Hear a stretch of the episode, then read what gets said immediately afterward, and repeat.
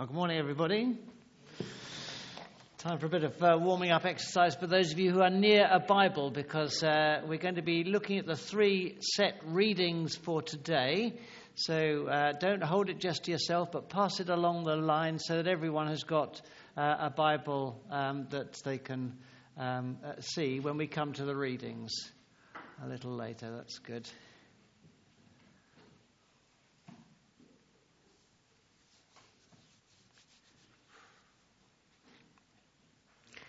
Well, though this is week three of Advent, it's the first week in which we've been um, taking the actual theme of Advent in the uh, message for uh, the morning. So it's worth looking at uh, what Advent actually means. It's a rather mysterious part of the church's year to me. Never fully understood it, where it came from. Um, it's formally the beginning of the church year. So Happy New Year to you all. Why is that? I have no idea. And uh, even more mysterious, nor does Wikipedia. It doesn't, doesn't tell you anything about it. Um, but uh, maybe somebody will um, stand up and tell me that, but leave it till after the service if you wouldn't mind. But anyway, Happy New Year to you. Advent is the Latin word which means coming um, or arrival. Uh, uh, it's uh, a Latin word which uh, has its Greek equivalent of parousia. And those of you who are uh, steeped in theological knowledge will know that parousia is the word most often associated uh, with the second uh, coming of Christ. So here we are at this season of Advent in the Christian calendar, which anticipates the coming of Christ. And, and, in three senses, and this is why I find it sort of a bit mysterious. First of all, remembering the physical nativity in Bethlehem. Then the receiving of Jesus into our own lives today, and then anticipating his coming again in the, uh, uh, at the end of time. It's not known when Advent was first introduced. The, um, the first recorded reference to it was in Gaul, present day France where a group of monks were instructed by their leader, the, the, the group of monks who were dedicated, uh, who had their patron saint of St. Martin. Know all about him, do you? I don't. Um, and uh, they were meant to fast from St. Martin's Day, 11th of November, through till Christmas. So uh, Advent was intended to be like the Christmas equivalent of Lent, uh, preparing for Easter, pre- preparing for a very solemn event and they had to fast each day from November the 11th to Christmas. Then they had a short break and they had to do the Lent for Easter as well. So they must have not had a problem of obesity in that particular uh, group. But it seems it was uh, uh, only sporadically uh, um, uh, recognized and observed, unlike the Easter Lent, which became uh, quite well established throughout the Christian church. Um, and uh, nobody knows um, when it moved from St. Martin's Day, the 11th of November, to the 1st of December. But anyway, we now celebrate Advent for the month of December. How about the custom of the Advent candle? How historic is that? Uh, 1839, in Germany, a pastor of a church uh, uh, thought that it would be a graphic way of uh, preparing for Christmas to have an old cartwheel, a round cartwheel, around which there were 20 small candles, and then in the middle there were four candles. Okay, jokes about four candles, I know, but okay. Um, and the children were to light one candle uh, for each of the weekdays, one of the small candles, and then uh, at each Sunday they'd open, that they'd light one of the uh, bigger candles. Um, it became the tradition that you would then surround the uh, Advent candle uh, with evergreen, um, uh, not with uh, fresh flowers, evergreen, partly because of the time of year, partly to signify uh, the evergreenness of the Christian message. There we are. I don't know about the Christingle and the orange, but that is also part of Advent as well. So it's a bit of a mixture, and I must say it's a bit of a human construct. It's not biblical in that sense, but it has a value because it allows us in the church's year uh, to think back to one of the most important things, which is looking forward, because Advent is all about looking forward, or putting another way, setting our sights on something which has yet to happen. Because setting goals, having aspirations, is what separates humanity from the animal kingdom. The animal kingdom lives in a cycle of finding food, having food, and moving on to the next effort to find food. You don't find any animals that have strategic objectives or uh, resolutions for the next year. And we're different from that. And it's important because setting goals, having aspirations that drive us, is one of the characteristics that distinguishes us from the animal kingdom. In the words of Jesus, where your treasure is, there your heart will be also. So think about where your treasure is, and that will determine the decisions and the choices that you make from day to day. There are different levels of longing. There is, as I say, there's the animal kingdom. If you asked our cat Pandora what her aspirations were, it was to have the next meal, even if she's only had the last meal about five minutes ago. That's it for her. Then there's a second level, which is what you might call a material longing, and that's looking forward to acquiring the things that I want. And when I have got those things that I want, then I shall be satisfied. That's the aspiration that you have. And so, therefore, uh, the idea of taking the waiting out of wanting is God given to such people because they can actually get on with life, but only to discover that there's something else that they want. Instant gratification only leads to needing more in order to satisfy the longing. Then you might say level three is the security longing. So uh, it's not just about the instant things, but it's about a, a, a, an end to your life which is fulfilling. And for some people, their aspiration is to live a life that adds, that, that, uh, adds value to their own sense of worth.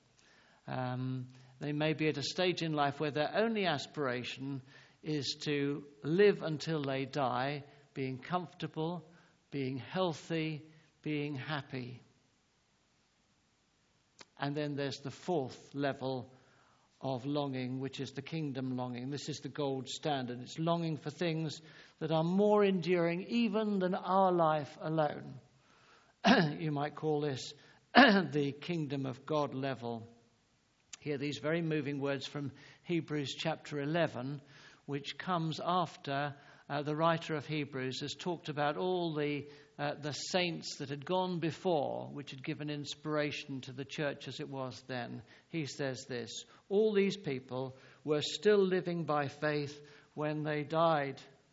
They didn't receive the things promised, they only saw them and welcomed them from a distance, uh, admitting that they were foreigners and strangers on earth. People who say such things show that they are looking for a country of their own. If they'd been thinking of the country they had left, they would have had the opportunity to return. Instead, they were longing for a better country, a heavenly one. So the kingdom longing is what we are to aspire to.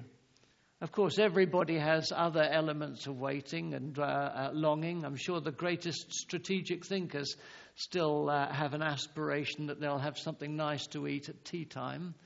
So we are not expected to only be concerned about the life beyond, but we are called to have that as one of our main aspirations. And what's the balance in your own life? Is it what will happen in the next day, in the next week, the next year, or the next span of your lifetime? That's the challenge. Where is my treasure? What goal determines the choices that I make here and now? I had to face up to this question last week. Uh, last Sunday, I collected some uh, leaflets uh, to do uh, with the carol service and the, Christmas, the uh, Christmas services that I had to deliver. And I also had a certain number of um, uh, leaflets which were to do with an event that took place on Thursday. And uh, you'll be glad to know I managed to deliver both sets. But it did cause me to think, you know, am I more keen about letting people know uh, what the political party that I support uh, is doing? Or am I more keen that people are introduced to that which will be beyond this election, beyond life itself? So that was the challenge to me, and I, I was preparing this before I knew the outcome of uh, Thursday, but it did cause me to think. And let's now look through the three passages which are set in the lectionary for the year. Uh, uh, and see what they have to say about waiting and longing. And keep in mind that question to yourself where is my treasure? What would really make me feel fulfilled? And it's a challenge. Uh, but it's a challenge that uh, can have a good outcome if we're prepared to face up to it. So, Bob's going to do the readings uh, from the seat. We're not going to have him up and down like the fiddler's elbow, in and out, in and out, in and out. Um, uh, just, uh, but uh, he's going to give you the page number um, and then he's going to read that. So, open it up because we're going to see what does this passage have to say about waiting and longing and how we might view the future. Bob, would you read Isaiah chapter 12, please? Okay, you'll find that on page 698 in the church Bibles. And it's from Isaiah chapter 12, beginning to read at verse 2. Surely God is my salvation. I will trust and not be afraid. The Lord, the Lord Himself is my strength and my defense. He has become my salvation. With joy you will draw water from the wells of salvation. In that day you will say, Give praise to the Lord, proclaim His name, make known among the nations what He has done, and proclaim that His name is exalted. Sing to the Lord for he has done glorious things. Let this be known to all the world. Shout aloud and sing for joy, people of Zion, for great is the Holy One of Israel among you. What's the purpose of prophecy? Purpose of prophecy is to tell us about things that are going to happen that we can't anticipate from just seeing the world around us. And Isaiah was writing at a time when there was no prospect of there being a good outcome for the people of Israel. Um, uh, Isaiah chapter 12 comes, you may not know this, comes after chapter 11. Um, I did a theology degree, so I know about these things. Um, but if you read chapter 11, this is where it says, A shoot will come out from the stump of Jesse, from his roots, a branch will bear fruit.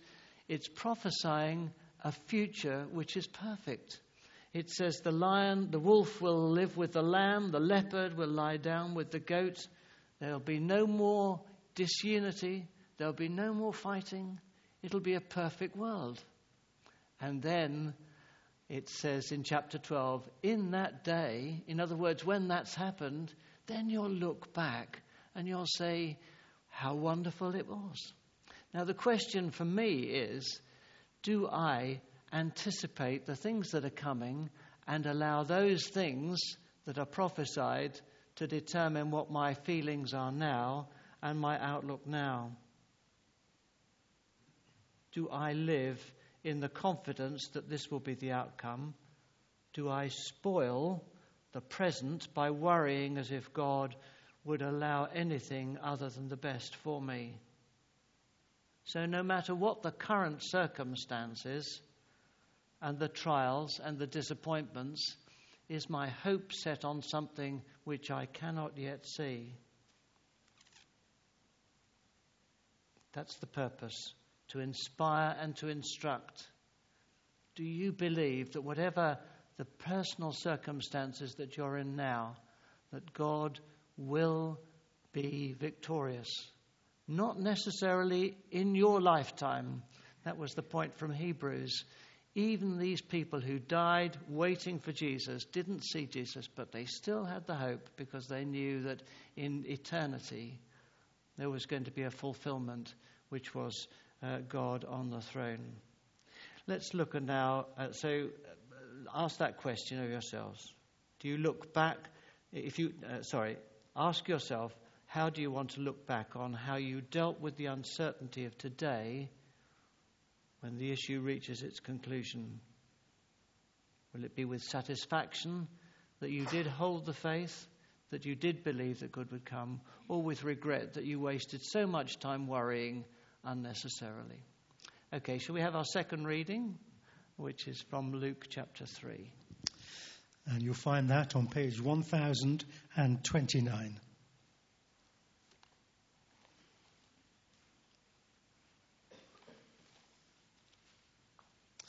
Luke chapter 3, beginning at verse 7.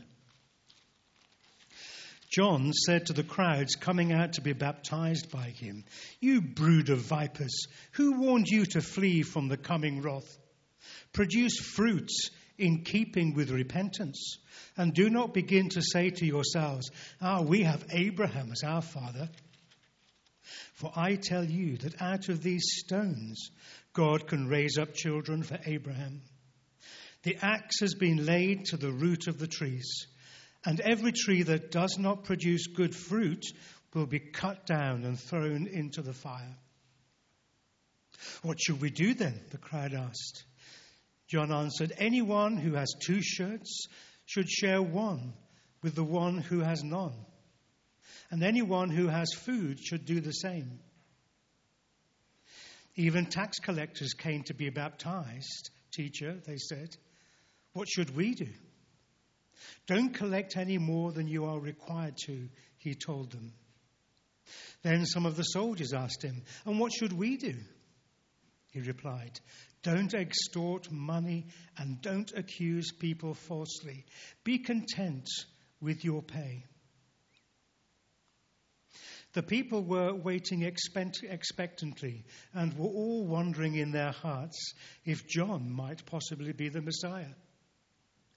John answered them all I baptize you with water, but one who is more powerful than I will come, the straps of whose sandals I am not worthy to untie. He will baptize you with the Holy Spirit and fire.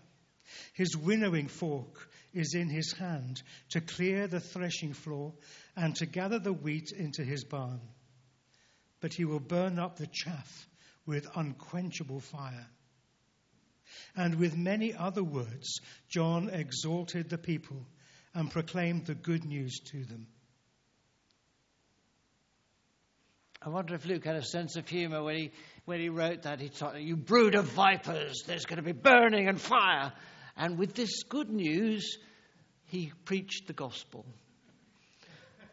John the Baptist, who is the, uh, the key character for Advent 3, uh, was a, um, a central character in the preparation for Jesus. What can we learn from him about waiting and wanting?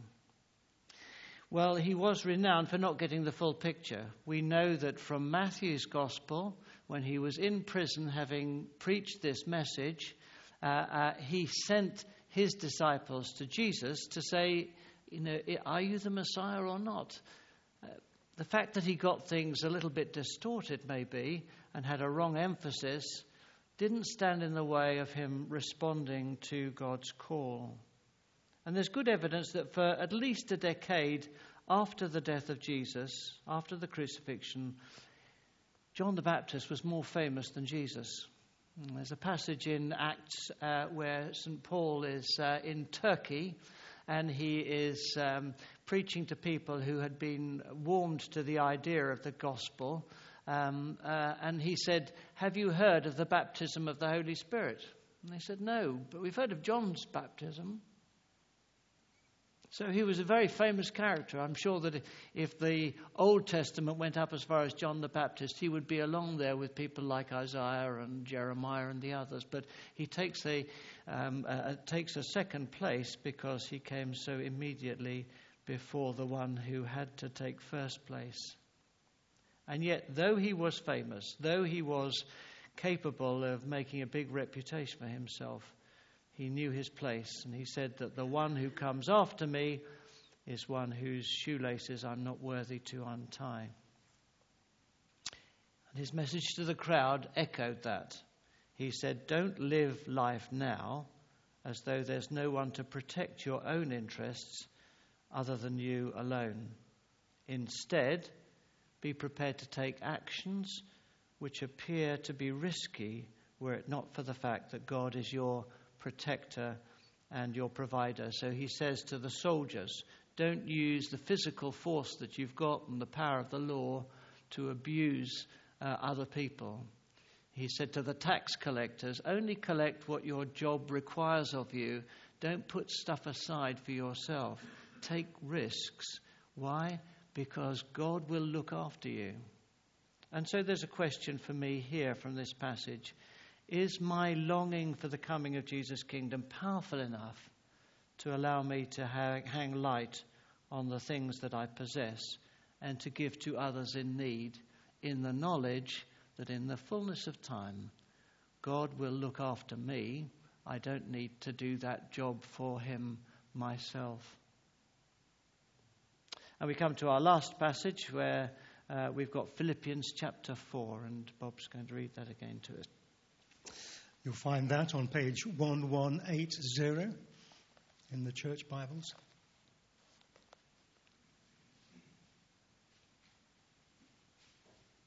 Rejoice in the Lord always.